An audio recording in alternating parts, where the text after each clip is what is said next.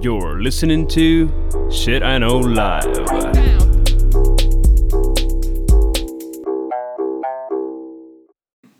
Доброго времені суток! З вами ваш любимий подкаст Shit I Know Live і ми його постійні ведучі. Я Кріс Косик і Дима Малеев. сьогодні в нас 17-й епізод, правда, Дім?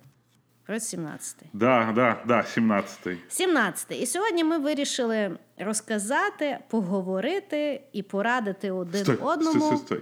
Що? Давай так, слышишь? Вот я уверен, люди нам в соцсетях пишут, а мы не отвечаем. И мне кажется, нам, мы должны просто разрекламировать, на что мы готовы идти ради наших самых любимых слушателей. Ти прям одне не дав дорозказати і на друге впав. Хорошо. Ну, это ты, знаешь, чтобы ты потом не перебивать. Ну, хорошо. Е, да, оскільки ми давно не виходили в ефір, е, були свята, ми на них піддалися. Е, і під час того періоду е, ми з Дімою якось вирішили зробити експеримент. Ми відмовилися від використання соцмереж на місяць. Тобто ми не користуємося інстаграмою, Фейсбуком, Твіттером і, і все вроді, правда? И все. Да. Так от, ми вирішили місяць не користуватися соцмережами і потім вам розказати, як пройшов цей експеримент в одному з наступних епізодів. Тому, якщо ви нам пишете, тагаєте, е, ще якимось чином з нами інтерактуєте через соцмережі, майте на увазі, ми поки що ще не зазналися, ми просто в експерименті. Хорошо. Хотелось бы, конечно, зазнаться, но приходится экспериментировать. Да. Е, добре, вернуся я до своєї підводки епізоду 17-го, де е, ми будемо говорити про книги. Про книги, які ми любимо, про книги, які ми читали, і які ми хочемо одне одному і вам порекомендувати. Ти довго готувався?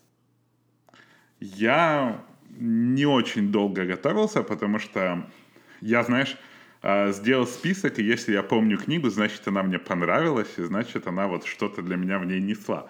Потому у меня достаточно быстро сложился список. А проблемно будет, конечно, выбрать одну из, э, пять из десяти книг, которые я себе выписал.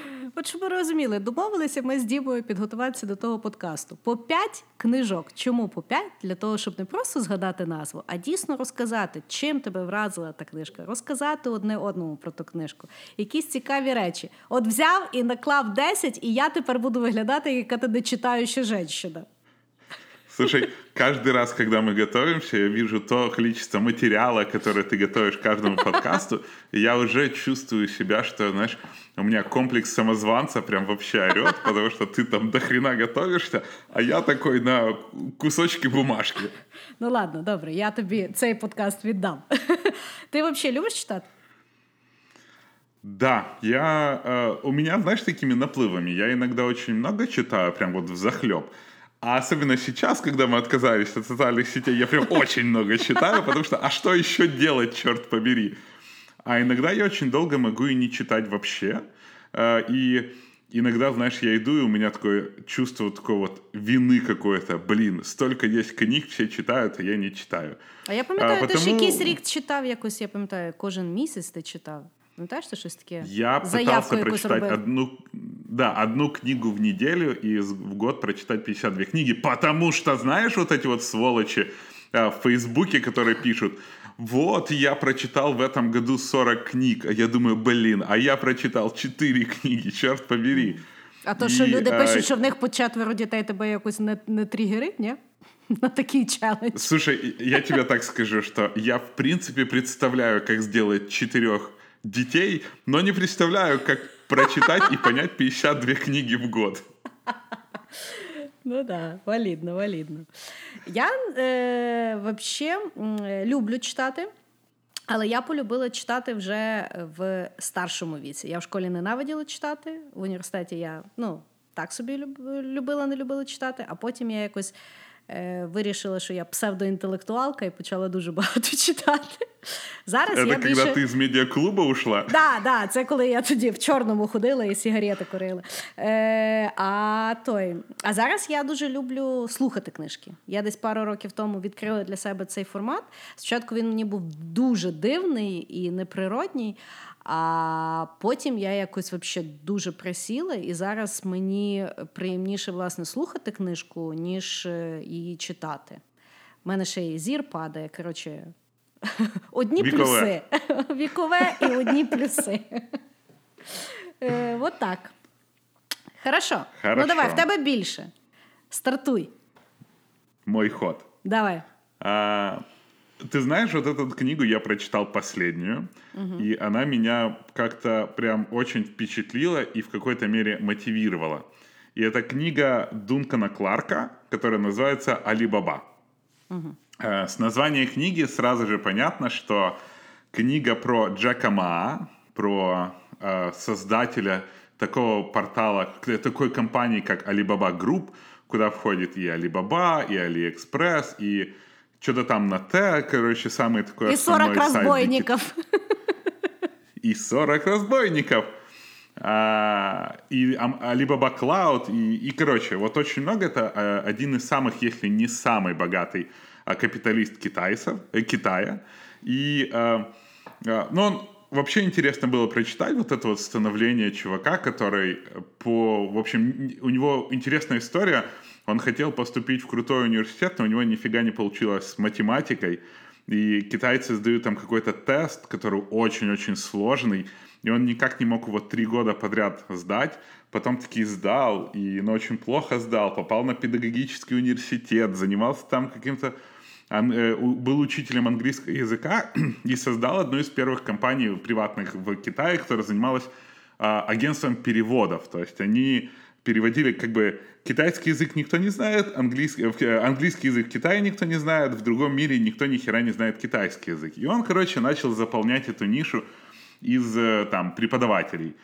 И потом он поехал один раз в Америку, насмотрелся на это все, ему так все понравилось, и он начал, э, создал China Pages. China Page — это первый был э, сайт, который пытался объединить Китай со всем миром, даже несмотря на то, что вот в Китае был супер херовый интернет. И, и вот так интересно было прочитать, ты сейчас думаешь, этот Алибаба, это прям огромная такая махина, а они вообще начинали, хрен знает с чего, какая-то, знаешь, там одна страничка, что-то она работает, что-то не работает, его все обманывают, еще какая-то херь. И самое интересное в этой книге не сам э, Джек Ма, он, естественно, очень интересный персонаж, а для меня было удивительно узнать про рынок китайских подделок и почему рынок китайских подделок сейчас настолько вот крутой. Э, И это как раз по Ютубу я смотрел, показывало про а, AirPods Pro. Вот они стоят 259 долларов, а есть какая-то китайская подделка, которая стоит там 70 долларов, и народ не может отличить качество.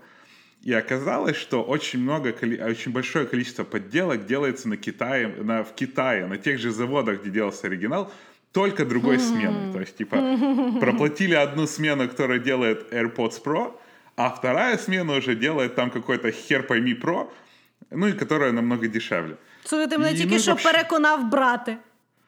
Так это меня книжка это тоже переконала. Но э, на самое удивительное на Алиэкспрессе, вот тот сайт, который мы понимаем, оно не продается. Оно продается на, блин, вот из головы выпало на Т какой-то сайт.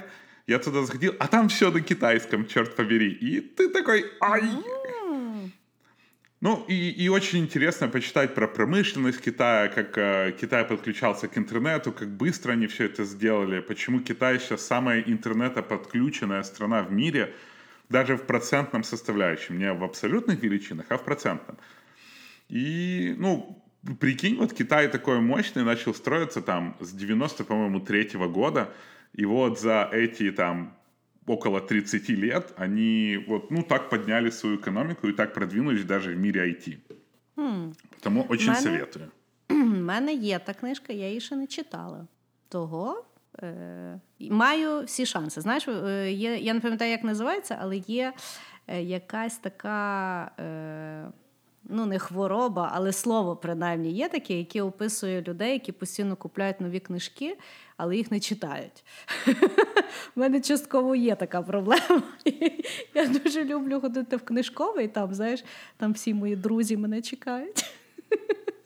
Я, коротше, люблю вибирати книжки, але поп е, дуже тяжко їх прочитати. Але я читала одну статтю, що е, в принципі е, виправдовують таких людей.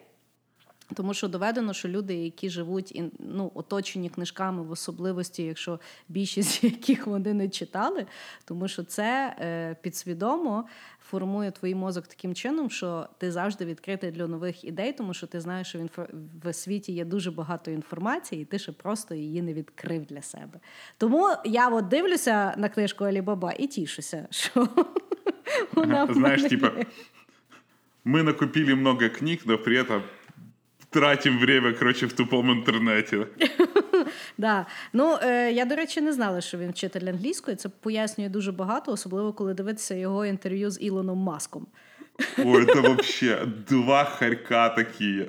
А, а он же еще я, для меня очень сильно объяснила, помнишь, Илон Маск спрашивал, а не боитесь ли вы там artificial интеллекта?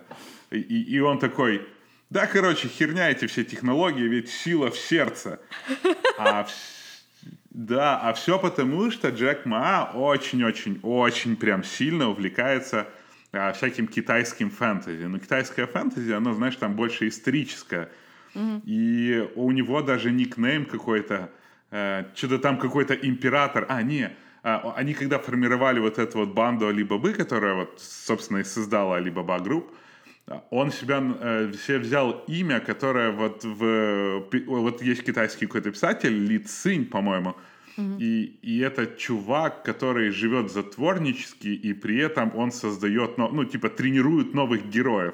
И Джек Ма, совершенно не будучи, знаешь, таким очень, совершенно нескромный человек, сказал, что я вот из вас буду делать героев. И курва сделал, ну, то есть, mm-hmm. считай, весь э, Китай повел вперед. Ну, еще mm-hmm. он снимается в очень прикольных видосиках. Он на корпоративе, помнишь, мы с тобой говорили про корпоративы, что ага. э, руководители должны сами задавать вот темп, энергию и все дела. И вот Джек Ма отличный пример, потому что каждый год на выступлении на каком-то корпоративе Алибаба у него новый образ, он то кунг-фу дерется, то танцует, как Майкл Джексон, то еще какая-то штука. Короче, а ты бачив? Вот Я если не знаю. ты я бачила на Новий рік, вони клієнтам своїм чи там своїм партнерам висилали подарунок. Це, типу, була пляшка, і вона в, в такій коробці була. Ну, типу, як е, ну там була якась камерка, і коротше, ти коли там включав ну там ту коробку, то в пляшці е, голограма того Джека Ма він там танцював. Це тобі не око і співаючи стаканчики. Це такий нормальний подарок. Да, да, інтересно. Я Твой взагалі люблю. Е, Хорошо. До речі, бачиш, е, ти переживав, що ми з тобою перетин маємо. Я більш ніж впевнена, що в нас з тобою перетину немає, бо я готовилась сознательно. А, що... так, да? Тобто ти не взяла попсу? Ні. Ну, тобто, я знала, що буде в тебе зараз бізнес, успішний успіх і всяка така штука. Я решила... Ауч, это, это больно было, это было больно. Трошки піти по класиці. Значить, е, власне, що я почну з художньої літератури і з книжки, яку е, я раджу всім. Загалом, чому взагалі треба читати е, художню літературу, особливо в еру буму бізнес-літератури. І причому, що та, бізнес-література я в основному дійсно теж її читаю, тому що мені дійсно якось вона заходить і цікава. Але. Якщо люди переймаються такими речами, як емоційний інтелект, а ми всі не маємо перейматися, тому що ми тоді краще працюємо як люди на роботі, то треба читати художню літературу, тому що виявляється, художній е, фу, боже, художній емоційний інтелект можна розкачати виключно, коли ти читаєш художню літературу, тому що ти тоді сопереживаєш героям, що вони, де вони. Ти, от як робот, читаєш, о, так от нормальні люди себе ведуть, або так виглядають мудаки, і таким чином себе прокачуєш. Так от, перша книжка, яку я прочитала, коли я хворіла в юності. Сиділа я дома. починається. Взяла я книжку, яка називалась Трі товариша Еріха Марія Ремарк. Значить, А, очень- вот это уже был... Это, короче, сакер панч. чувак, це тільки перша книжка. А будет Значит, этот... Хто? А ладно, давай, давай. Это, Не, это не он, это Атлан- я думал, Атлан- будет это... я дуже сподіваюся, що не буде Атлант розправив плечі. Я тебе, Не було. я тебе благаю. Хорошо. Значить, е- і я тепер хочу спитати: ми зі спойлерами робимо випуск чи без спойлерів? Я за спойлери. Хай люди Е, я теж за страдають. спойлери. Хорошо. Значить, про що книжка Три товариша. Значить, е- загалом написана від першого лиця. Це є Роберт, який е- нігіліст. Е- Нігіліст це є людина, яка е, заперечує е, позитивний підход до всього, до життя, до політики. Ну, такі от сумні анархісти, які ходять і кажуть, що мір тлен. І от понятно, що він такий є, тому що тіп е, тільки вернувся. Насправді не вказано, в якому місті вони живуть, але завжди всі вважають, що це Берлін. І він там живе своїми двома товаришами після Першої світової війни, куди вони ходили на фронт, і дуже відповідно їх то там порубало.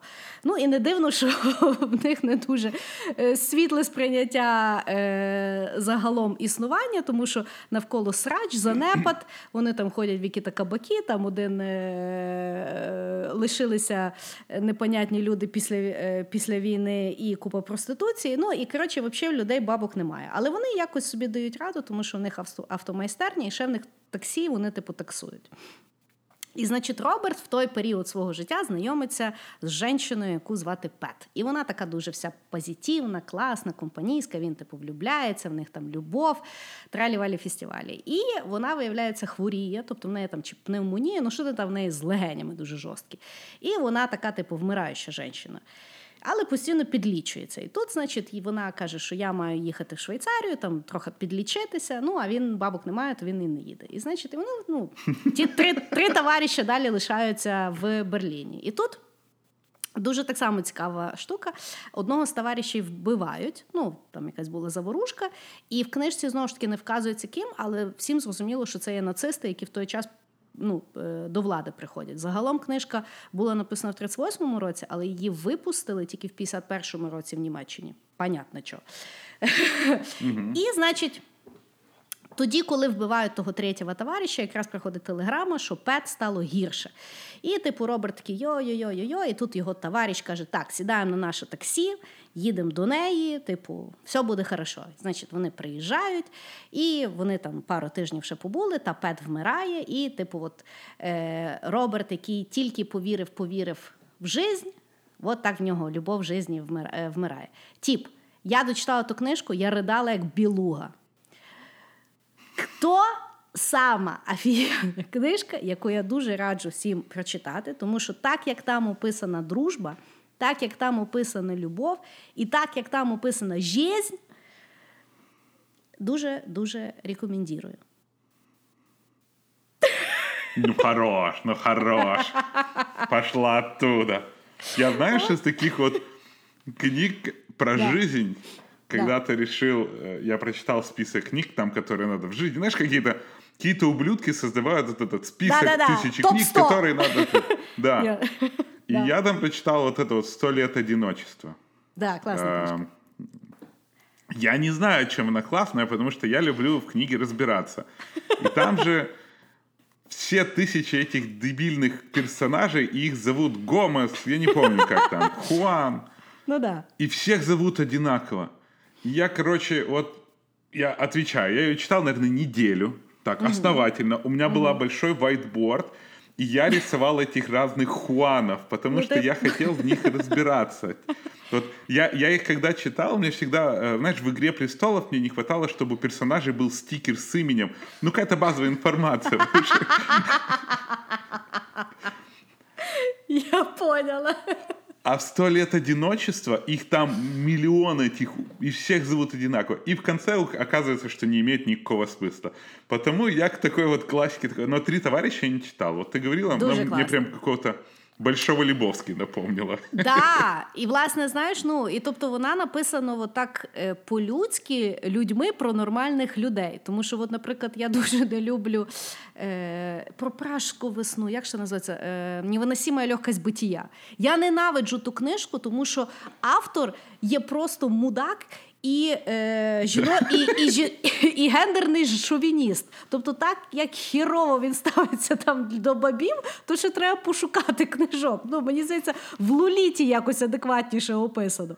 Тому кажу, і ще так само є багато от класних книжок, там, там зі шкільної літератури, або там оці топ 100 або топ 1000 книжок. І от навіть от зараз е, от ти згадав, я пам'ятаю, що класна книжка. Але про що толком не пам'ятаю. А от три Вона ні про товариші, що. Вона а вообще от ні три про що. товариші я завжди пам'ятаю, що вона хороша. Вот. Давай. Хорошо. Номер Давай, два. если ты так пошла, если ты так пошла, я перестаю про успешный успех. А у меня было подготовлено. Я Так. не буду врать. У меня был и шудок, и Как чашка за чашкой строился Starbucks. У, Но давай. Ну, в тебе все-таки десяточка, маєш чого вибрати. не, я сейчас вот взял одиннадцатую, потому что ты говорила, и мне очень сильно напомнило э, про авторов, которых ты ненавидишь, но которые очень сильно запали тебе в душу. И я хочу вспомнить Бекбедера «99 франков». Зачет. А. Зачет. 99 франков — это книга, мы же рассказываем спойлеры, и почему, э, которая рассказывает про очень удачливого рекламщика. Он настолько удачливый, что он получает много денег, но он совершенно остыл, он устал от своей работы, ему она надоедает, но при этом он связан контрактом с рекламной агенцией, на которой он работает. И у него всегда была мечта, потому что ему надоели вечеринки, какие-то наркотические приходы, но его держали золотым парашютом. Золотой парашют — это определенное количество денег, в данном случае очень большое количество денег, которое он бы получил, если бы прошел срок его контракта или компания бы его уволила. И у него была мечта получить золотой парашют, золотой парашют, купить остров посреди океана, взять двух моделей и много кокаина и доживать с ними там жизнь, как Робинзон Крузо с двумя пятницами, наверное, пятница и четверг, вероятнее всего. И тут у него вот наступает творческий кризис, и он начинает всячески пытаться обосрать какие-то контракты, вести себя очень экстравагантно для того, чтобы его в конце концов уволили. И он натыкается на то, что чем более экстравагантнее он себя ведет, чем более уебищнее рекламу он снимает, тем больше его начинают ценить как рекламщика. И он снимает, я помню, он рассказывал про какую-то рекламу с молоком, я не помню, что там, как женщина что-то там обливалась, горела. И рекламодателю настолько понравилась вся реклама, что он еще за А это там премию дуже хапнул консервативна була така фірма, а він так спеціально, Да. максимально їх навалював. Да-да-да. Он, он там еще умудрился навалиться наркотой, прийти к ним на митинг, а потом пойти после митинга разгромить туалет и все измазать кровью.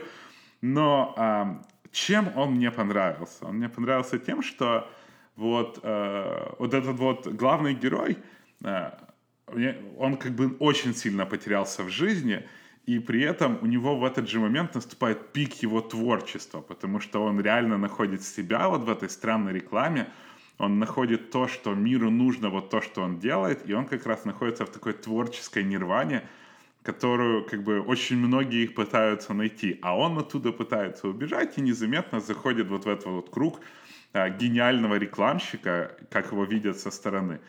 И а, мне почему оно нравится? В том, что э, ну мы настолько привыкли что-то делать очень базовое, очень такое стандартное, что мы, ну, то, что работает, знаешь, темка, которая работает, там, открыть аутсорс-компанию, я не знаю, там, открыть Боревич с дорогим вискарем, что не думает- СММ-агенцію. СММ-агенцию, да, то есть, что никто не думает так немножко с другой стороны, чтобы преподнести то, что миру надо, а мир еще не знает, что ему надо, и вот он, мне вот такой нравится, наркотический инноватор, который нашел то, чего не хватало этому миру. Как раз, когда он хотел сделать то, что не работает. Как пример наш подкаст. Да, единственный подкаст с названием, с табличкой Е в Apple Store. Украинский. Ага. Е, Мені здається, що та ще книжка в нього частково автобіографічна. Да. Ну, е, І ще по ній був знятий е, нехороший фільм, як на мене, Ужасний який, фільм. да, який не передавав взагалі сутності книжки і навіть трешності тої книжки. І я насправді люблю Бехбедера, хоча я дуже не люблю його твор, е, твір той е, про любов, щось там. Е, Любов живе три роки, що рік е, Это разве не пристрасті. Коэльо? Ні? Maybe. Мне казалось, «Любовь живет три года» — это как раз Пауло Коэльо.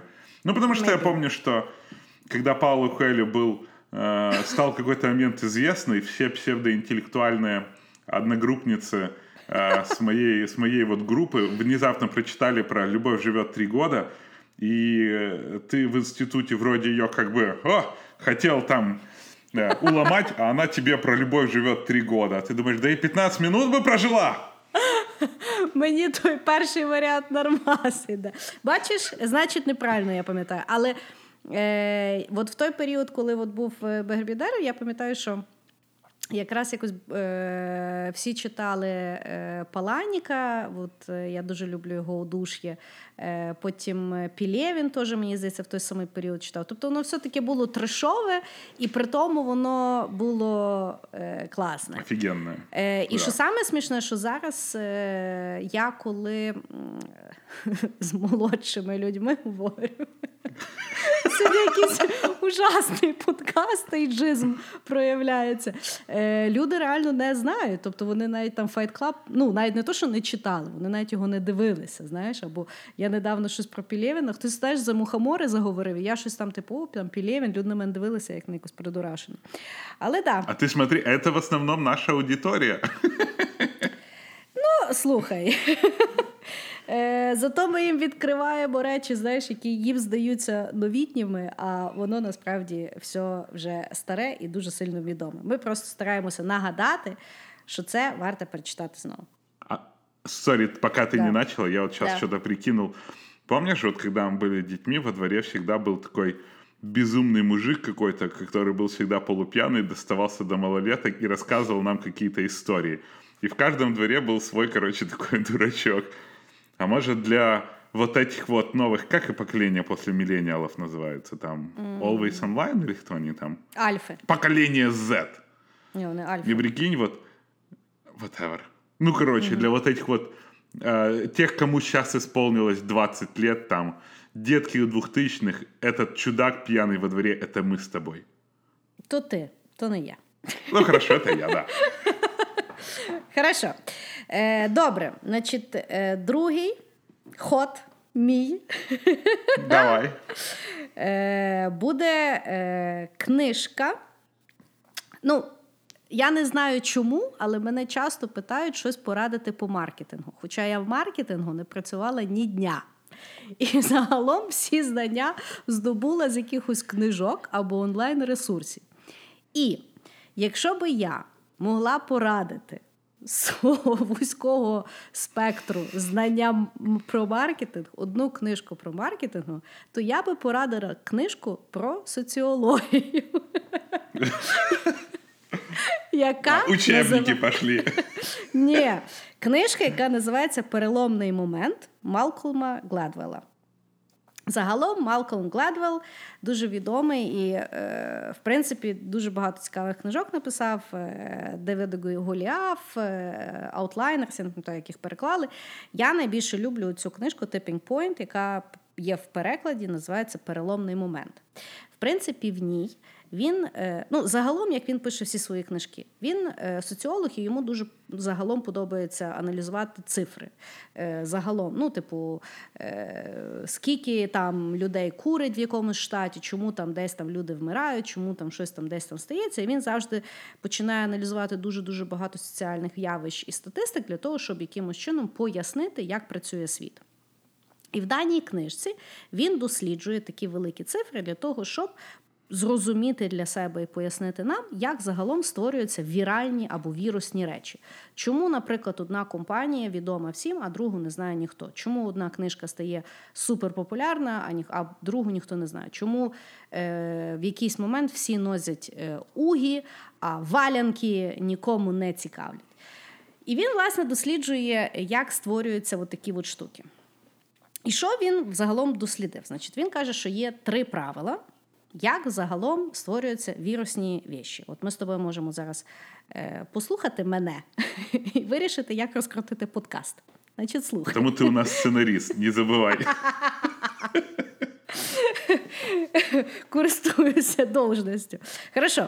Значить, перше правило це є закон небагатьох. Всі переконані, що переломний момент стається для будь-якої там. Для будь-якого продукту, чи книжки, чи будь-чого, тоді, коли знає якась дуже дуже велика кількість людей. Але насправді це є неправда, тому що вірусні якісь меседжі і вірусні речі створюються трьома типами людей. Перші це є конектори, тобто люди, які всіх знають. От всі ми знаємо. От ти знаєш е, старого діда, який чомусь всім щось там розказує в дворі. А є є люди, які дуже багато мають е, зв'язків. Тобто, от знаєш, в тебе є тіп, який всіх знає. От ти до нього підходиш, і він каже: ти там ти про когось розказуєш, о, я з ним вчився, або о, я його знаю. От є такі люди, які по суті чорт знає, чим займаються, але постійно всіх десь там знають, або про них всі знають. Це є так звані конектори. Другий тип тип людей це є е, експерти. Тобто є люди, які шарять в якійсь нішовій е, сфері. І до них завжди прислуховуються. Тобто, це не є інфлюенсери, яких можна купити за 2000 гривень за пост. А це є дійсно люди, які експерти в своїх е, якихось там сферах, і вони до них завжди йдуть радитися по якомусь питанню. Тобто, що є найкраще в тій то ніші, або розкажіть, як щось там працює. І третє, це є власне продажники. Тобто, це є люди, які дійсно вміють переконати інших щось купити. Коли є задача створити щось вірусне, або щоб люди дізналися про щось, потрібно, власне, специфіковано впевнюватися, що твоїм меседжем займаються ті три типи людей.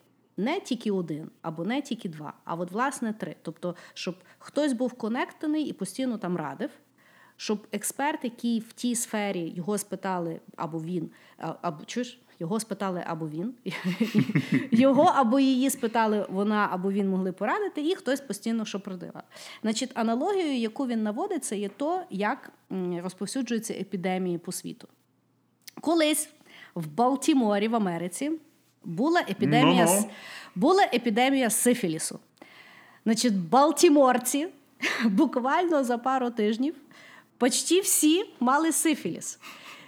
І ніхто не міг зрозуміти, що це робить. Ну і відповідно всі були переконані, що е, ну, просто всі зі всіма граються, і того така біда случилась. Але я правда не знаю, як це діло досліджували або розв'язували. Я так підозрюю, що десь там в лікарні. Виявилося, що на на все місто Балтімора було п'ять людей настільки сексуально активних, що вони, власне, заразили весь Балтімор. Тобто, це були оці конектори, експерти і продавці. Значить, Загалом, чим класна книжка? Ну, там ще є два інших правила. Друге правило це те, що сам меседж має бути такий, який дуже запам'ятовується, тобто постійно його потрібно формувати, таким, от як ну, дурнувата пісня, подобається тобі чи не подобається, але ти її запам'ятаєш. Не обов'язково там, знаєш, як всі заморочуються, там, як назвати подкаст. От назвіть шитайновий. Чорт його знає, що то означає, але всі запам'ятали. Е, І третє це є е, сила контексту, що постійно треба враховувати, в яких, е, ну, в якому середовищі ви стараєтеся зробити щоб річ стала віральною. І приклад, який наводять, це є. Е, закон е, розбитих е, вікон. Що в Нью-Йорку колись була ну там 70-х, здається, дуже велика була проблема. В метро було дуже небезпечно заходити, тобто там 100% ймовірність була якогось злочину від легенького до дуже дуже тяжкого. І власне мені здається, коли Джуліані став мером. Е, тобто, все-таки в нього були якісь позитивні аспекти в його кар'єрі. Е, в сьогоднішній день це важко повірити, але е, він, власне, сказав, що проблематика, ну не він, можливо, але в нього команда, принаймні вони дослідили, що проблематика була така, що. Всі вагони були дуже сильно розмальовані і розтрощені.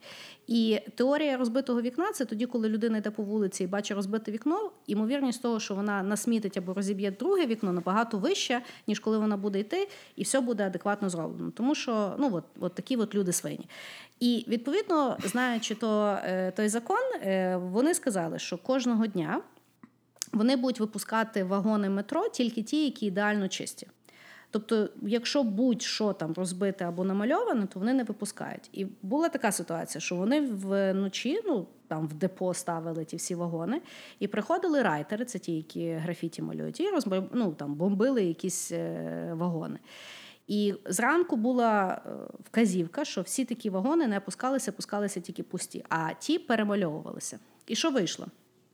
Постійно ходили тільки чисті вагони, зразу падала, падав е, криміналітет. Ну, не в один, звісно, день, але mm-hmm. за якийсь період часу. А за рахунок того, що вони постійно перебілювали вагони і їх не пускали, райтери теж схарилися, тому що ніхто не бачив їхній арт. Тобто вони намалювали, то зразу закатали, і ніхто то не побачив. І вони збилися і перейшли, напевно, просто на паркани.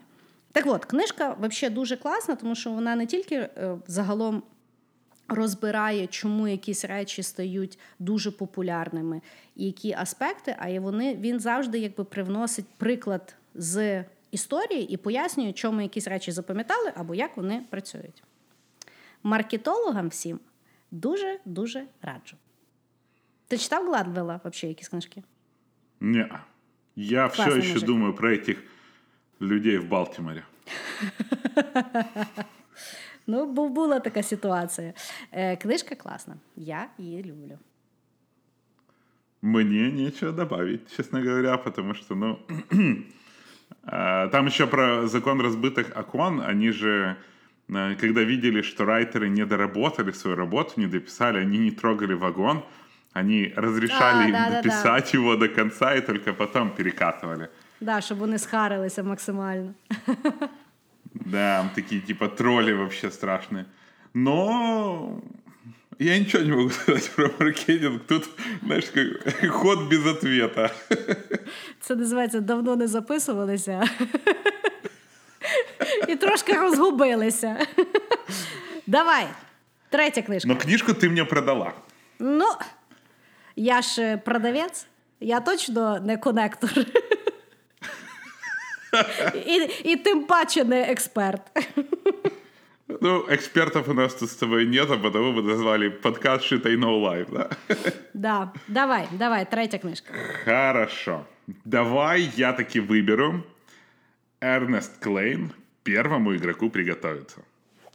А, почему? Я посмотрел фильм когда-то и очень, знаешь, возмущался, почему люди после этого в Фейсбуке писали – вот, какой фильм такой, такую книжку испортили. А я все не мог понять, но относитесь по-разному вы. Книжка, фильм, знаешь, вот, ну как-то ж надо спокойнее жить.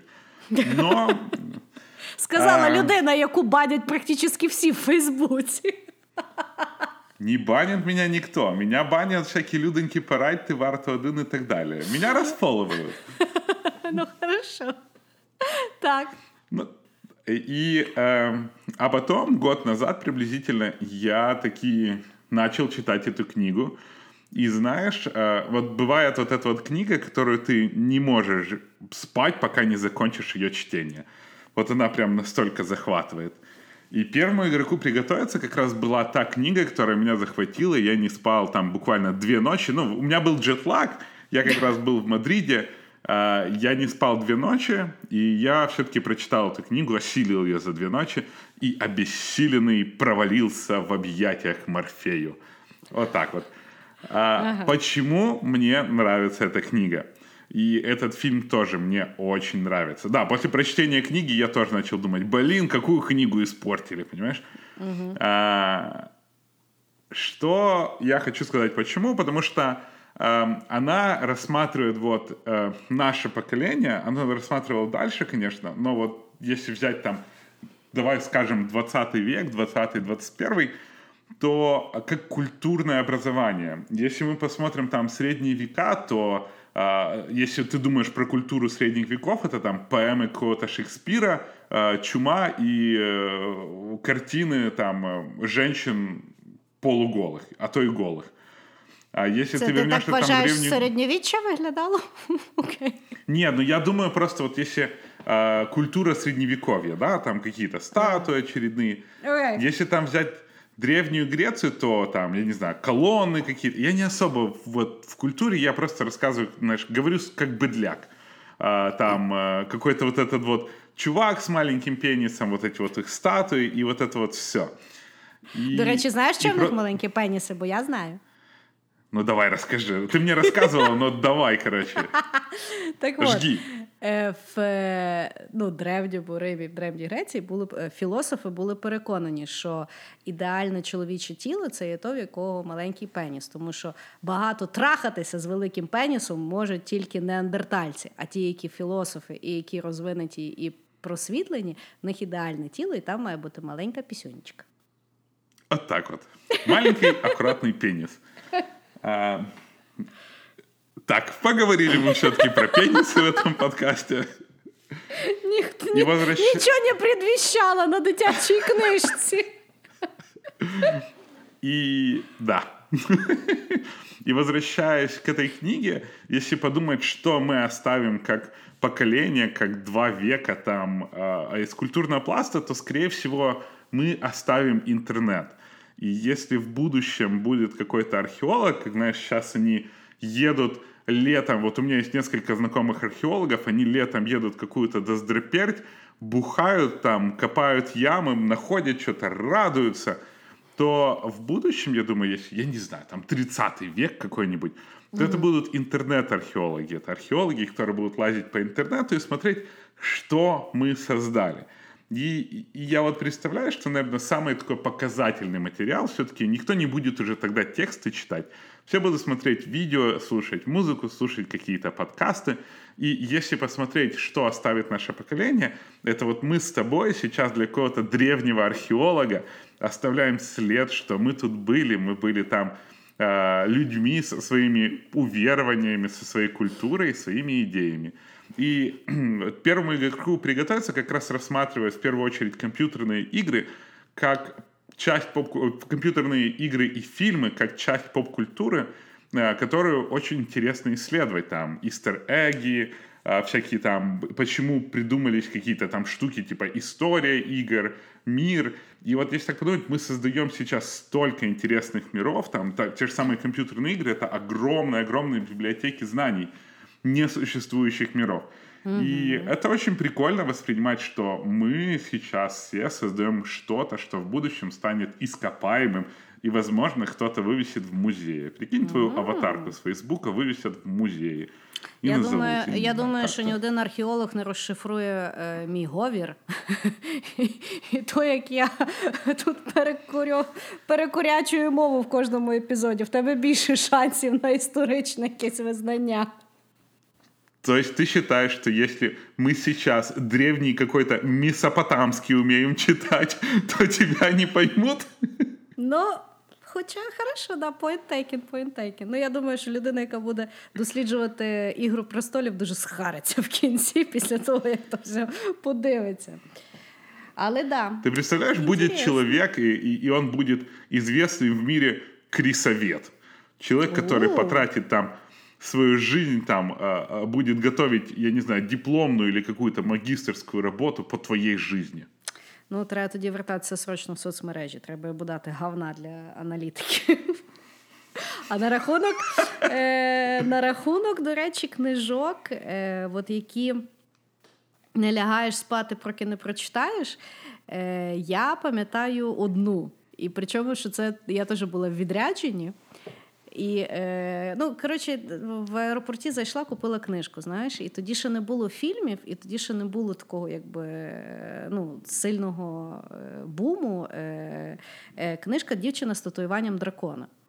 І я пам'ятаю, от, ну, реально, тоді ще нічого не предвіщала, знаєш, е, взяла ту книжку. І насправді.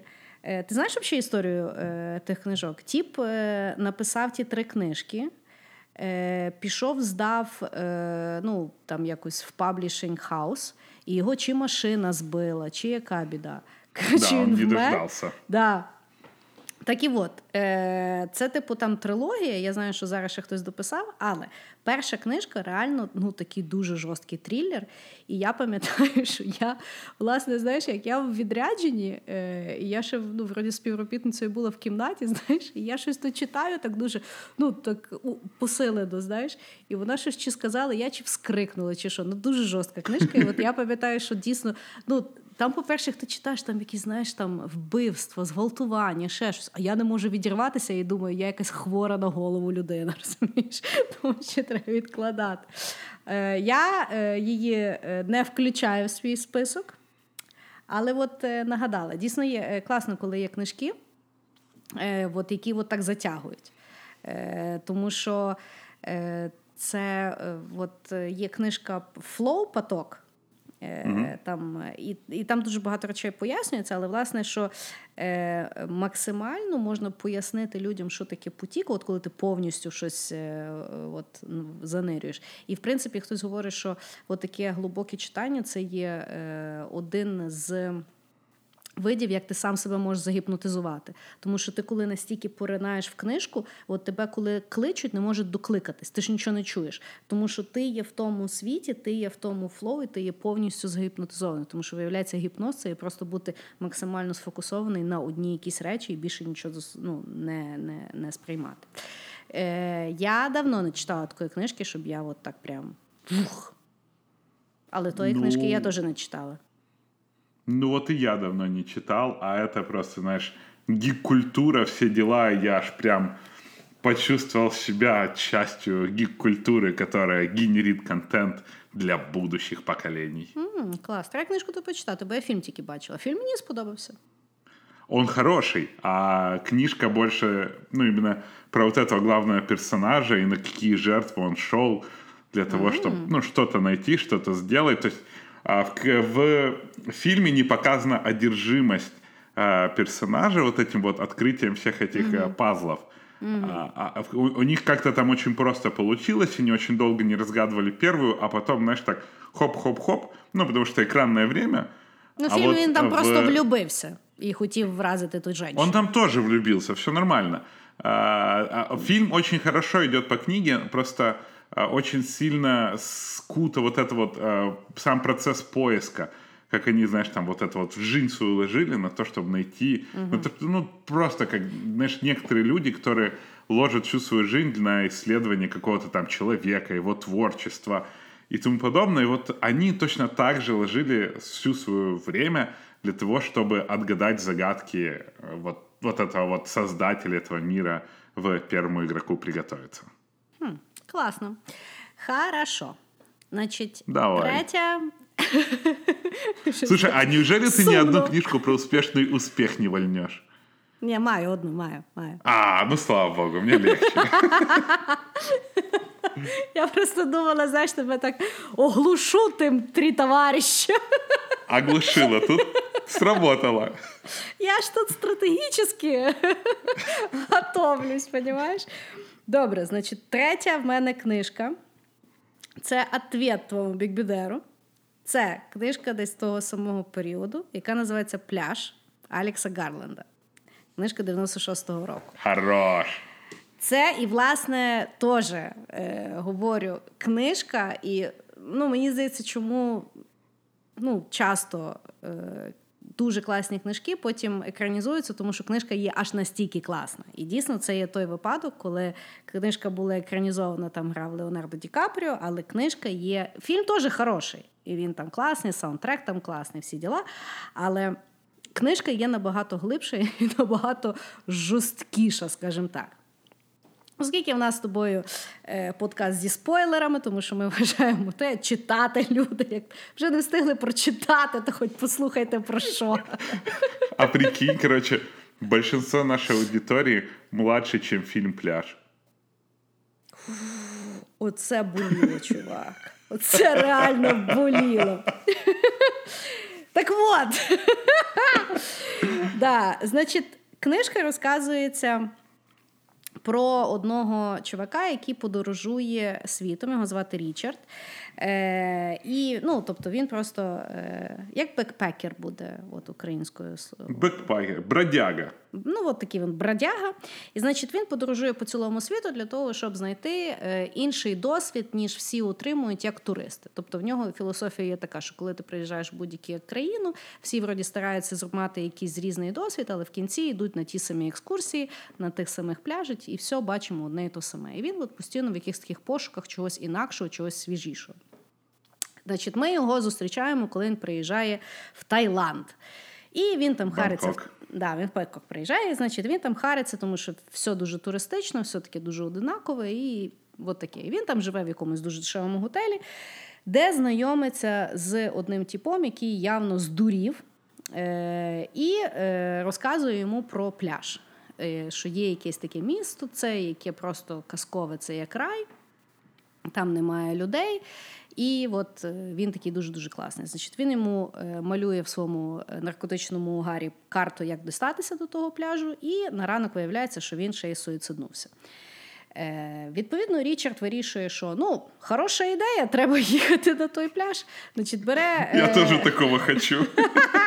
да, значить, Знайомиться ще з якимись тіпами, їдуть вони на той пляж. Під час тої дороги він Трохи засцикав, бо думає, може якась підстава, лишив копію того, е, тої карти ще якимсь тіпам на ну, на випадок, щоб хоч їх знайшли, якщо щось не так. Приїжджають вони на той пляж, там дійсно все ідеально, і там живе дуже специфічна комуна людей, які побудували, які там живуть, ну там здається, 6 років. І вони, значить, там е, живуть в тому раю, функціонують як маленьке е, суспільство, тобто є люди, які готують, є люди, які там щось там збирають, ну повністю якби класно живуть. І е, починається заміс, коли е, проявляються люди. Тобто там дуже багато є різних аспектів. Я не буду переказувати всю книжку, але. Е, проявляються люди, які дуже е, е, якби владою переймаються. Проблематика була, що на тому острові ще вирощували місцеві марихуану, і вони дуже якби. Переживали, що приїжджають нові людішки, і їх скоро міліція накриє, тому що дуже багато людей приїжджають і відповідно розказують. Ну і відповідно ті наркобарони взбунтувалися і вирішили прикрити комуну. І фільми закінчуються таким чином, що всі вроді налякалися, там поплакали і поїхали е, додому. В книжці насправді закінчується все жорстче, тому що е, ще перед тим, як прийшли наркобарони, е, ті всі люди, які жили в комуні, посварилися на два табори. І один табір вирішив отруїти інший табір для того, щоб втекти з острова і щоб ті їх не вбили, бо дуже боялися, що розсікретять.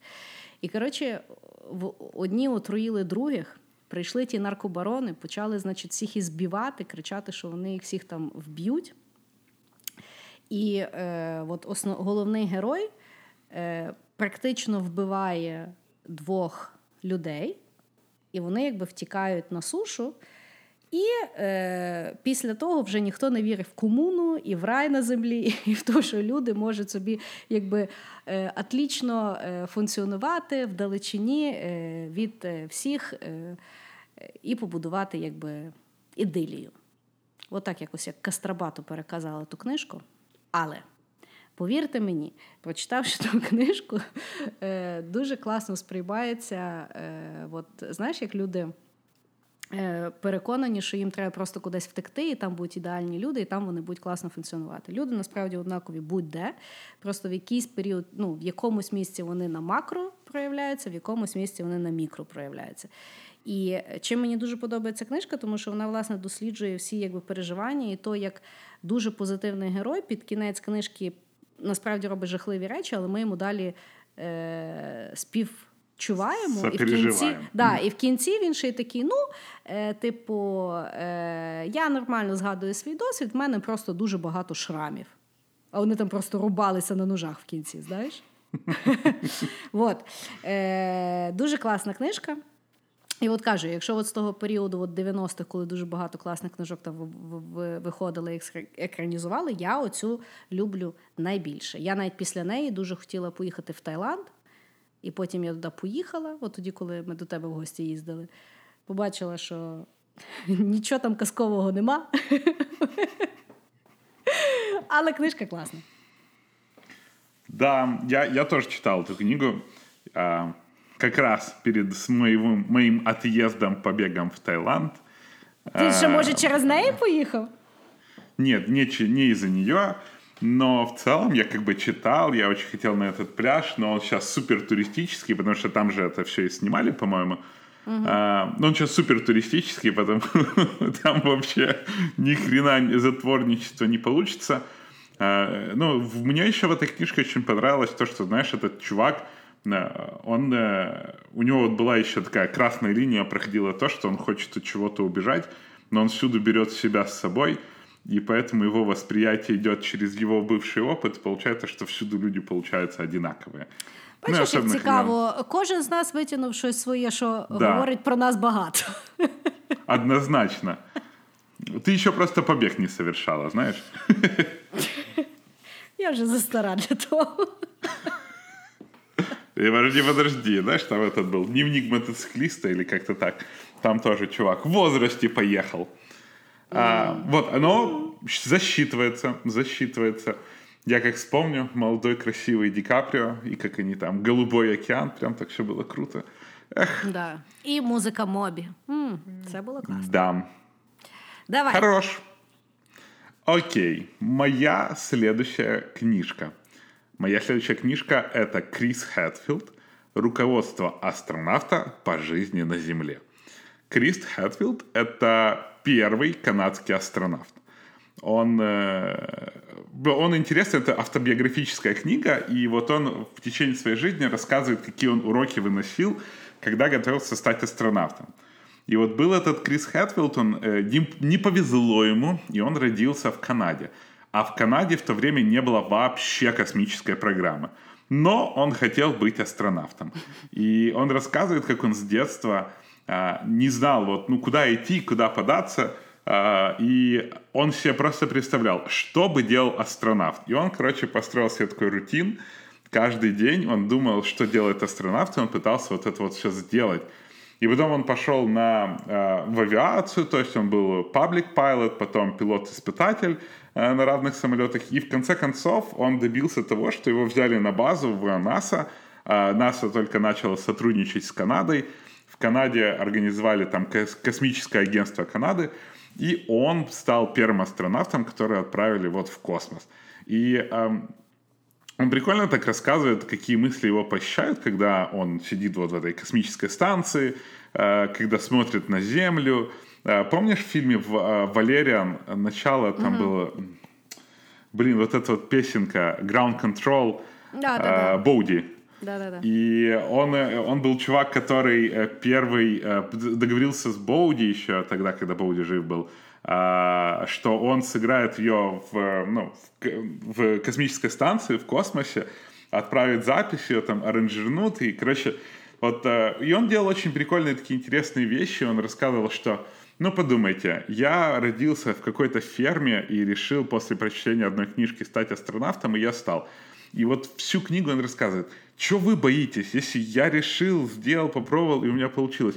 Почему вы в своей жизни боитесь совершать какие-то поступки? И я прям очень-очень мне нравилась эта книга. Он рассказывал, к чему он там готовился. Он рассказывал, знаешь, там, что он, э, он был на каком-то концерте какого-то музыканта, который ему нравился. И как астронавт он ожидал, что, возможно, его позовут на сцену, и он вместе его попросит с ним сыграть какую-то песню. И он очень долго разучивал эту песню, а его не позвали. Он такой, ну, черт побери. Ну, бывает. Зато потом я с ним встретился на автопате и поздоровался. И говорит, ну, если так подумать, да, я не сыграл песню, но, с другой стороны, я бы никогда не научился играть ее на гитаре. И он просто рассказывает про то, что везде надо находить какие-то классные вещи, как он находил друзей, потому что, по сути, каждый день, э, каждый раз, когда его отправляли в космос на космическую станцию, он рисковал жизнью.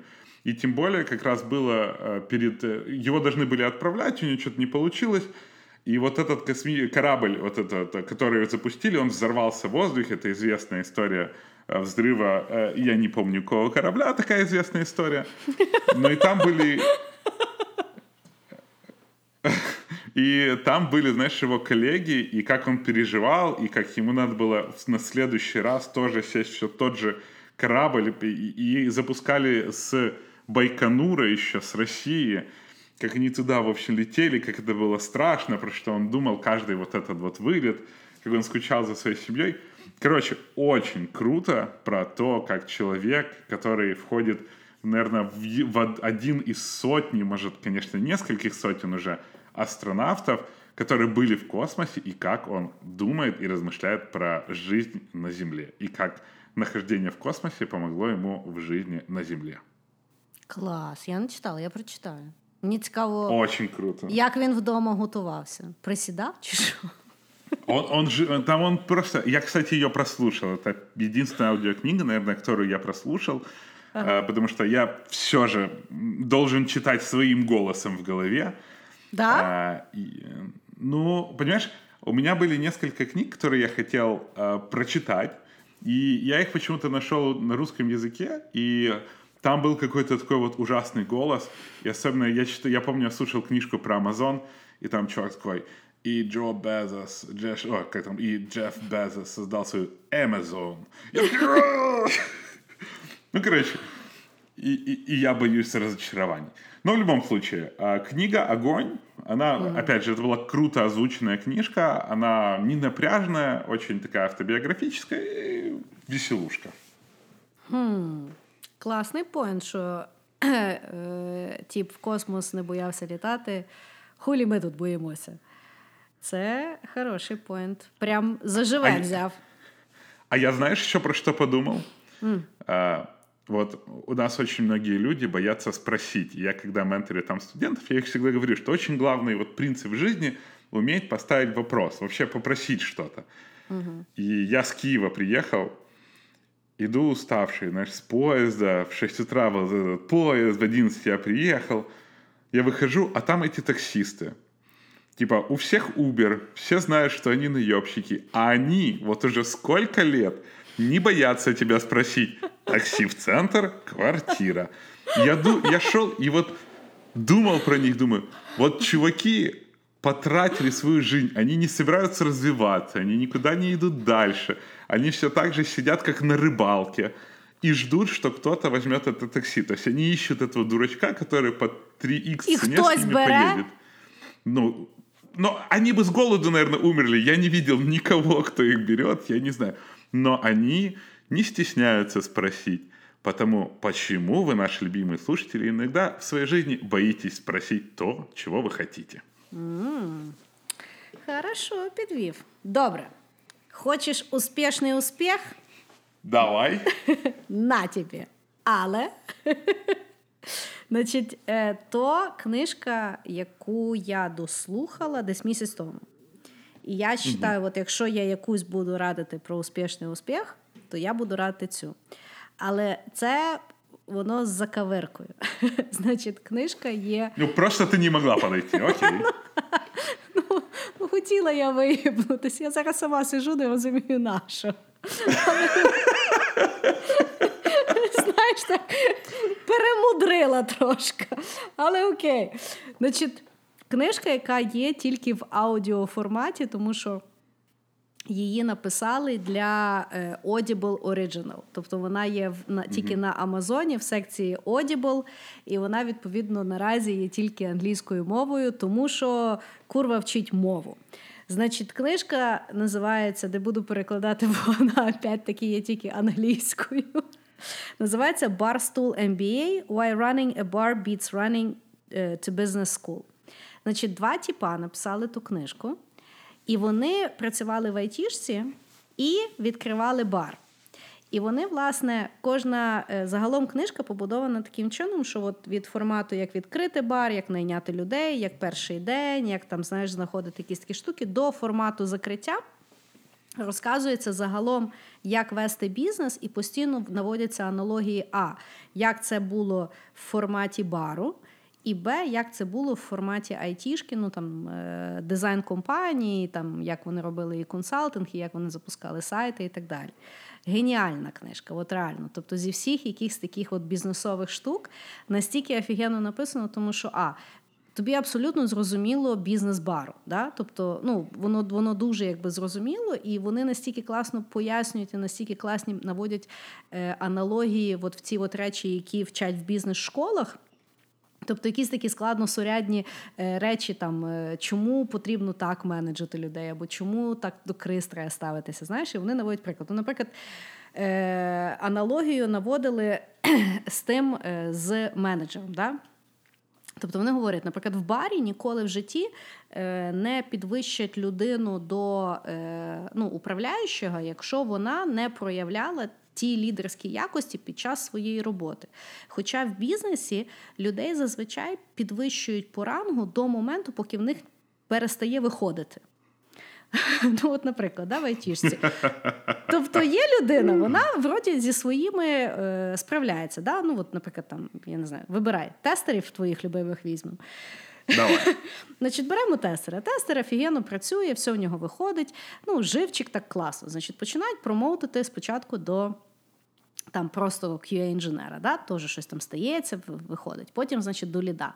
Класно там на роботі там виходить. Потім, значить, project менеджера щось там виходить. І тут поставили керівником загалом відділа, да, або там перед, перед то. І все, в людини нічого не виходить. І який роблять висновок?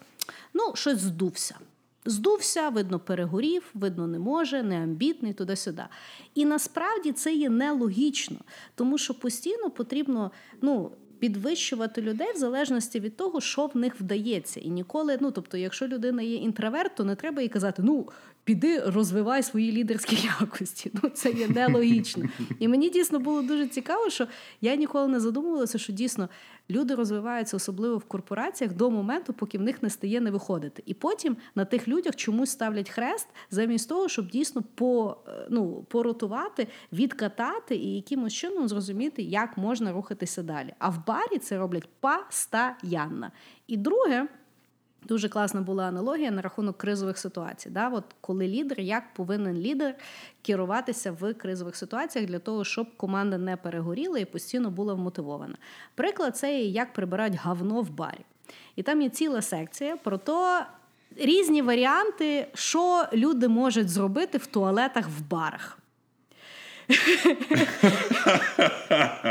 Там просто геніальна секція, де не буду переказувати, тому що навіть я з дуже норм... ну, якби стійким шлунком, а я їхала в дорозі, я перестала пити каву, коли я слухала той, ту секцію.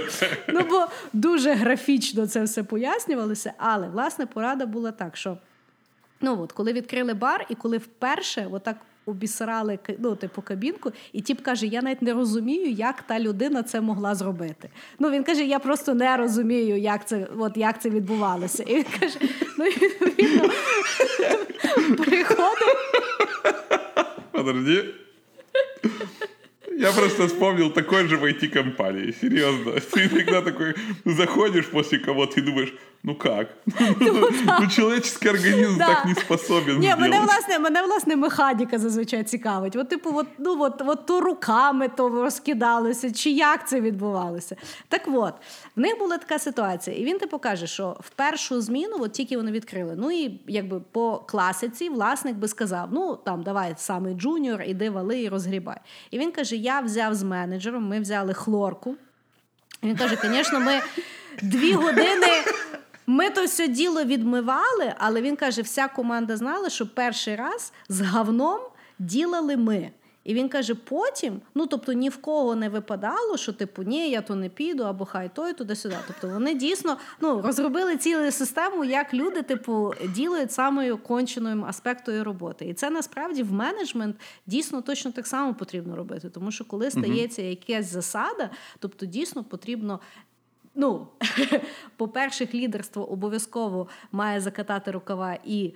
Перший раз так точно це зробити, а потім там вже по графіку або якось, але точно не скидати. І там таких випадків дуже-дуже багато. І загалом, от я, послухавши ту книжку, взагалі по-інакшому е, подивилася і на якісь там маленькі стартапи, які я роблю, і загалом до того, як я працюю.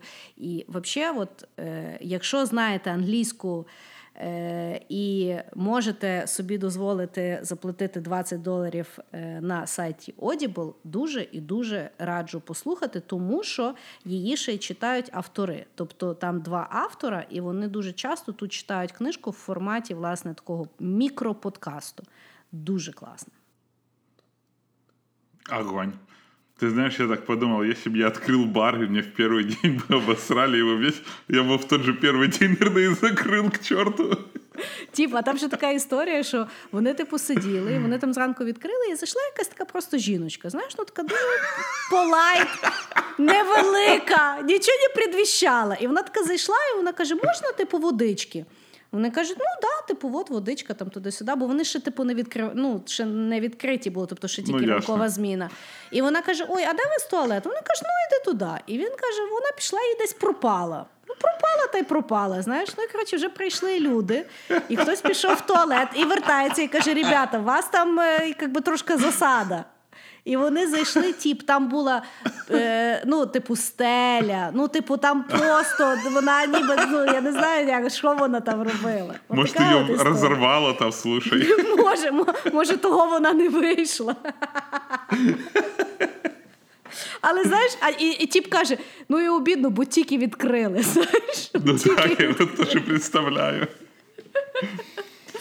О, так. хорош. Да, Хорошо, давай. засчитывается. Последнее от меня. Но ты меня сама подтолкнула на этот выбор. Так. Эта книжка, она полухудожественная, тоже полу... Я хз, профессиональная, э, автобиографическая. э, Но я должен сказать, что это одна из моих, на удивление, любимых книг. Алекс Гой, всем спасибо. Алекс Гой, э, он был пионером в производстве порнографических фильмов на У. территории бывшего Советского Союза.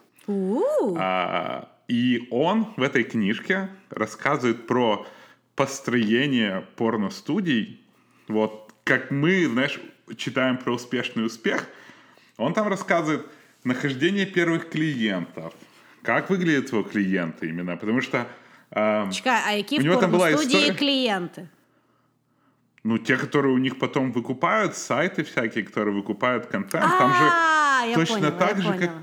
это же как стриминг-сервисные компании. Netflix заказывает там вечера, одна студия вечера снимает, он покупает их вперед. White labeling, все Ти, дела. ти, ти, пон- ти уявляєш там креатив бути сценаристом, а? Так слушай. Так. А, У него вообще очень интересная история. Он каким-то образом, он был системным администратором в вебкам-студии. Если вы не знаете, что такое вебкам-студия, это а, девушки и мальчики сидят перед веб-камерами, а, делают неподобства, а люди за это платят и наблюдают. В это- да, так как это было очень-очень давно, и он, э, вот ему сказали пойти взять зарплату на всю студию там с банка, он шел и где-то свистнули у него вот эту вот сумку с деньгами.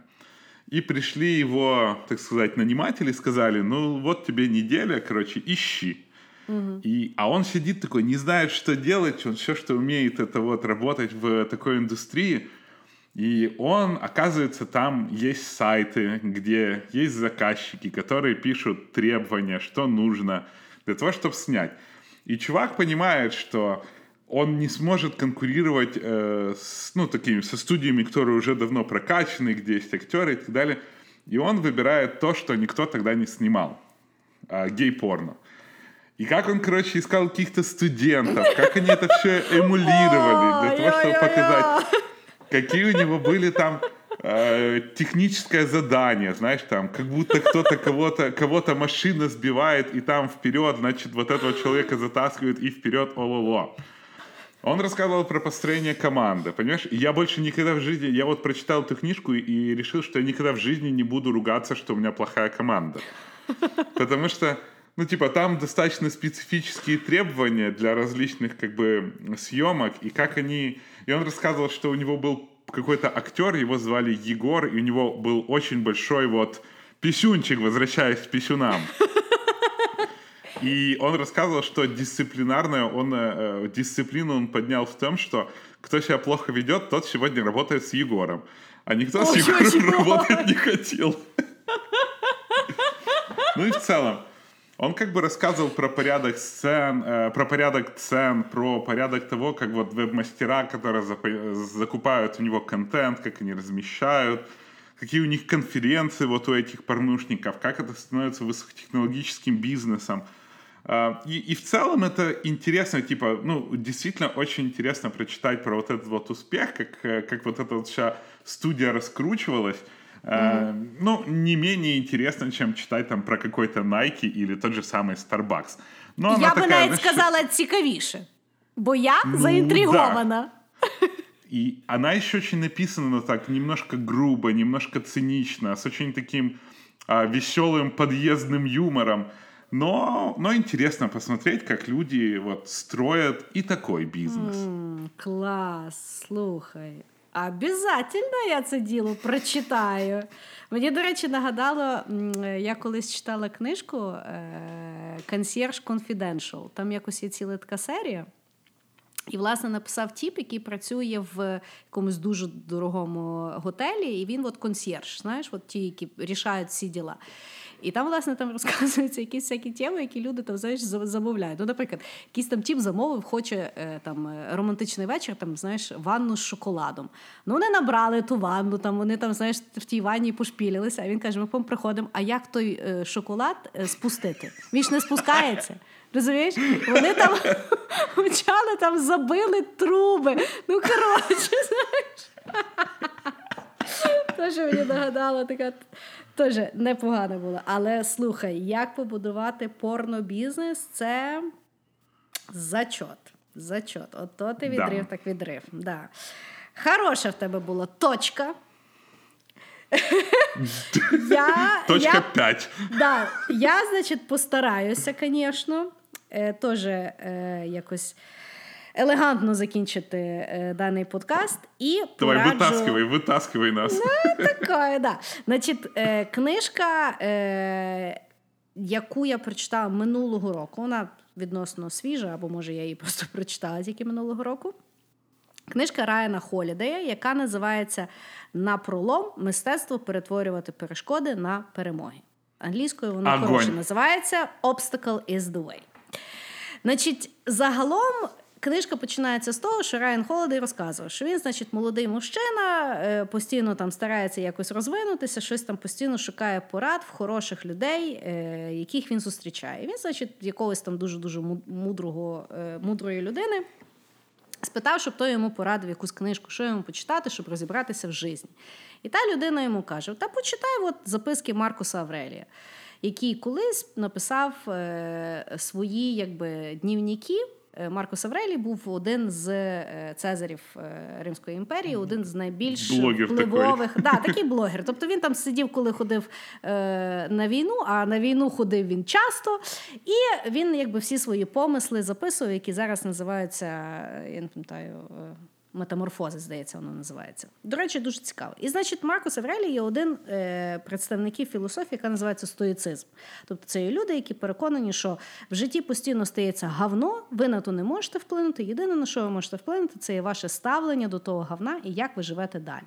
І загалом книжка на пролом іде про те, як дивитися на перешкоди, які стаються з вами в житті, і як їх використовувати на свою користь, а не сідати і не братися за голову. Ой-ой-ой, що, що ж там робити, що там робити.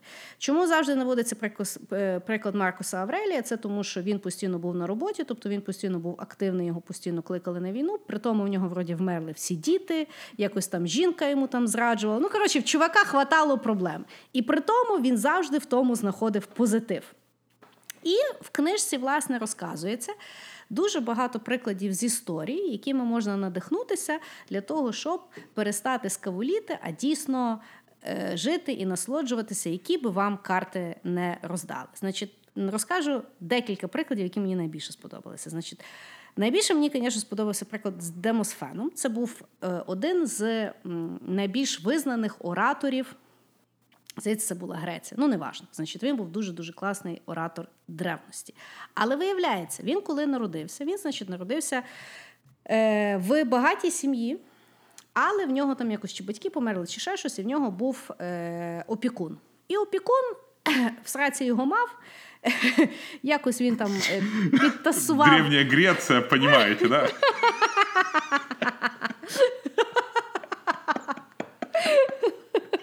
Але він був інтелігентна людина, значить нічого там сильно не предвіщало.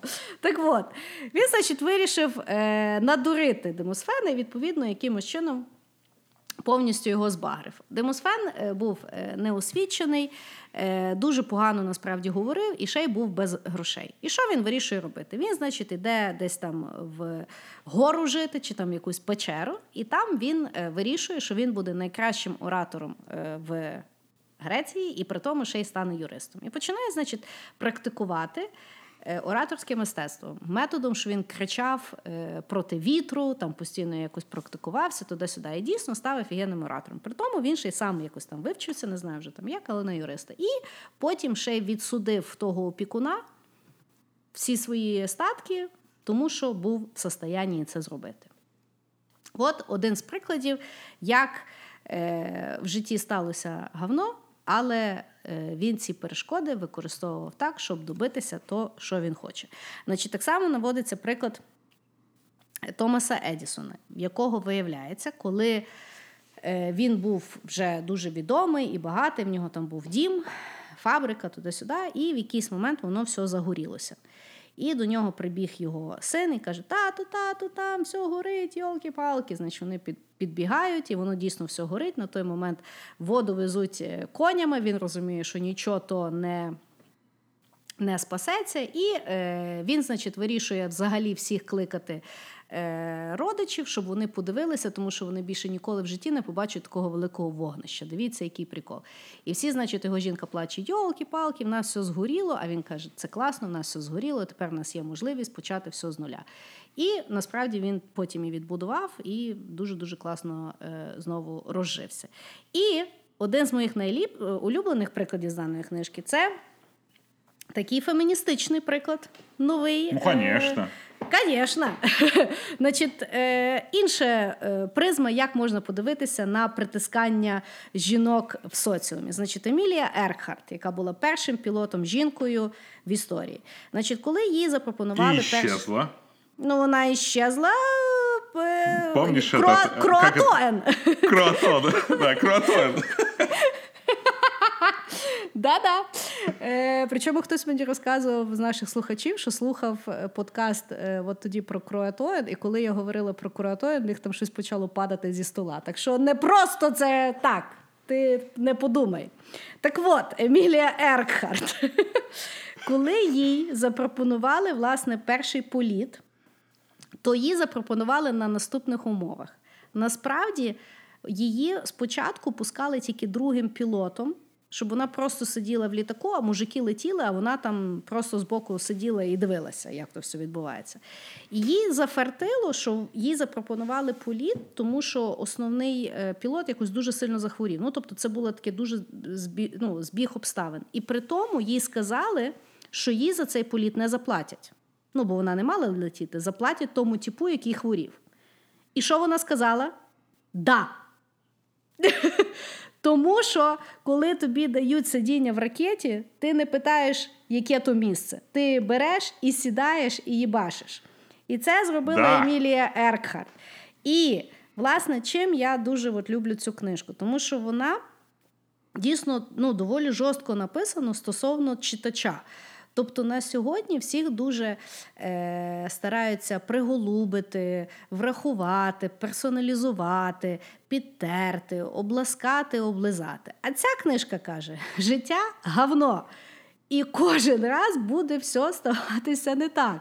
І задача бути готовим до того, адекватно до того ставитися, і з кожної ситуації витягувати урок і для себе можливість просуватися вперед. Дуже люблю цю книжку, дуже всім раджу. Я минулого року, напевно, їх подарувала е, ну, десь сім книжок різним своїм друзям. Не, не, не часто проростало, скажу тобі чесно, але я своє діло зробила. Слушай, прям такой этот черный лебедь для реалістів. да. Ну, взагалі, стоїцизм це дуже класний, е, дуже класна течія, я так вважаю. Да, вообще отличная. Мне, я просто не знаю, как люди не в стоицизме воспринимают этот мир. Вони просто Много не расстраиваются. От так. Хорошо. Як ти, Діма, думаєш? Читати варто людям читати? Це вмираюче е, вообще, е, формат е, часопроводження? Чи все-таки книжки, на твою думку, далі будуть жити? Ой, я уверен, что книги будут жить. Я просто вам советую не читать вот этих вот людей, которые пишут там, знаешь, в, в год человек должен прочитывать минимум 50 книг и, и тому подобное. Я просто хочу сказать, что люди, если вы читаете, читайте в удовольствие. Потому что если вы будете получать столько же информации, как вы получаете, столько же удовольствия от прочтения книги, как вы получаете от просмотра сериалов, по сути, это ж одно и то же, да, только разный формат прихода инфы. Но я считаю, что книжки стоит читать, книжки очень часто заставляют задуматься и включают воображалово. Слушайте, читайте, смотрите сериалы. Ну, вообще, ну, если нравится, то обязательно нужно делать. А Я- ты как считаешь? Я переконана, що читати треба, тому що книжки це є то, як е, люди інсталюють новий софтвер собі в голову. Тому що книжки це є. Бачат. Ну, книжки це є геніальна річ. Ну, наприклад, ти от хочеш розібратися в будь-чому, от будь-чому в світі. Ти йдеш в книжковий, ти купляєш 10 книжок, 5 з яких хренові, але 5 з яких класні, і ти розберешся в тому, в чому ти хочеш. Це взагалі геніально. Тому е, я дуже люблю читати, і я з тобою погоджуюся. Це не є гонка. Ніхто не міряйтесь ніколи, хто скільки прочитав, хто скільки не дочитав. Хоча при тому є статистика, що за минулий рік нічого не прочитало 49% українців. А з тих нещасних 51%, які хтось щось прочитав, не факт. А, більшість прочитали тільки одну книжку, і не факт, що хорошу. Того, в принципі, можна чуть-чуть, я вважаю, піднажати, але точно не мірятися. І я ще теж дам пораду: починаєте читати книжку, не подобається вам, відкладайте, беріть наступну. Стільки є багато класних книжок. Не треба себе мучити книжками. Це не є. Ми вже не в школі. Вже ніхто нікого нічого не заставляє. Робіть в кайф, знаходьте книжки, які вас качають, і читайте собі в задоволення. Вот ты знаешь, ты сказала про школу. Мне кажется, когда мы были в школе, Мы более легко относились к непрочтению книги, которая нам не нравилась. О, а, вообще. вот, а вот сейчас под социальным давлением а, я замечаю даже по себе, что я читаю какую-то книжку и думаю, ну говно! Но все прочитали, и я как бы, ну я же тоже должен прочитать. Я понимаю, что это социальное давление, оно гораздо страшнее, чем давление... такий. Да, букшейминг такой. Ты типа, ты не читал антихрупкость, тварь. Тобі не сподобався Атлант розправив плечі? О, это вообще, я когда написал, что мне не понравилось, Атлант расплавил, рас- расплавил, говорю, расправил плечи. Я не знаю, по-моему, где-то я просто услышал, как кто-то там типа дизлайк настолько поставил, что аж А я, я пам'ятаю, я тебе підтримала в коментарі, напиш, на, написавши, що я взагалі вважаю, що це гавно. Але всім, кому сподобалася ця книжка, ми з- за вас раді. Ми просто не поняли, бо ми не в тій фазі своєї житті. Приклад такої книжки в шкільній літературі Мастер це є. Ні, Анна Опа. Карєніна. Тому що мастер і ну. Маргариту Єбля тебе ще якимось чином уміляє. Точно так само, як кіт. А от Анна Карєніна це є мастріт для всіх жінок після 30, як не зайобувати голову мужикам. Розумієш? Що там читати в дитинстві? В детстве вообще я не понимаю, почему мы читали книги, я не знаю, знаешь, особенно русская литература, там же, э, ну как-то типа детство, отрочество, юность, ты такой в седьмом классе читаешь юность, как чувак уже начинал практически баб натягивать, и ты такой, что он сделал? Я думаю, просто в дитинстві суспільство ще тобі дає шанс хоч щось пізнати в тій житті, а потім вже ти сам за себе. Але о, слухай, знаєш на чому ми закінчимо даний подкаст? Давай. Ти нашим слухачам до того, як ти, як завжди, дуже гарно попрощаєшся, розкажеш про свою книжку, і чи ще вони Ай. десь її можуть замовити. Бо да, Діма в нас автор. Ах так. На самом деле, да. В свое время я написал две книги. Одна книга была про iOS-разработку, которая вам, скорее всего, не интересна. А вторая книга была написана про IT и мои размышления об IT.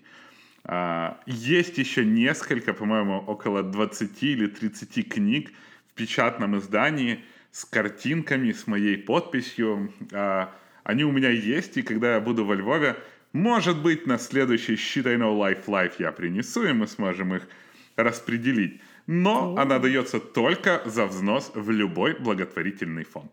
А ібук є? Дивись, ну якщо зараз хтось хоче купити. Ібук. Есть, есть. Е- Она бесплатно э, на моем сайте просто пишите Untitled Book Дима Малеев, и вас закинет на сайт. Там, правда, нету иллюстраций, потому что это чистая PDF, там просто нету иллюстраций. А с иллюстрациями, раскраской, вот этой вот всей байдой э, есть несколько книг еще. Давай ми лінку залишимо в описі даного подкасту, як і всі книги, книжки, які ми сьогодні згадували. Договорились. Именно так и сделаем. Хорошо, ну давай прощаємося з нашими любимими слухачами. Наши любимые слушатели, большущее вам спасибо за то, что вы дослушали до этого момента. Мы надеемся, что вы точно так же, когда слушали, ржали в маршрутке и на вас смотрели, как на душевно больных. Но мы очень надеемся, что вот эти вот полтора-два часа, которые мы провели с вами, они подняли вам настроение, вы узнали что-то интересное, вы прочитаете какие-то из этих книг, и главное, читайте в удовольствие, слушайте в удовольствие и найдите уже в конце концов, что вам в этой жизни приносит удовольствие. Вы можете отвечать, отмечать нас на инстаграмах, писать в SoundCloud. Мы, к сожалению, еще где-то две с половиной недели ничего этого не увидим.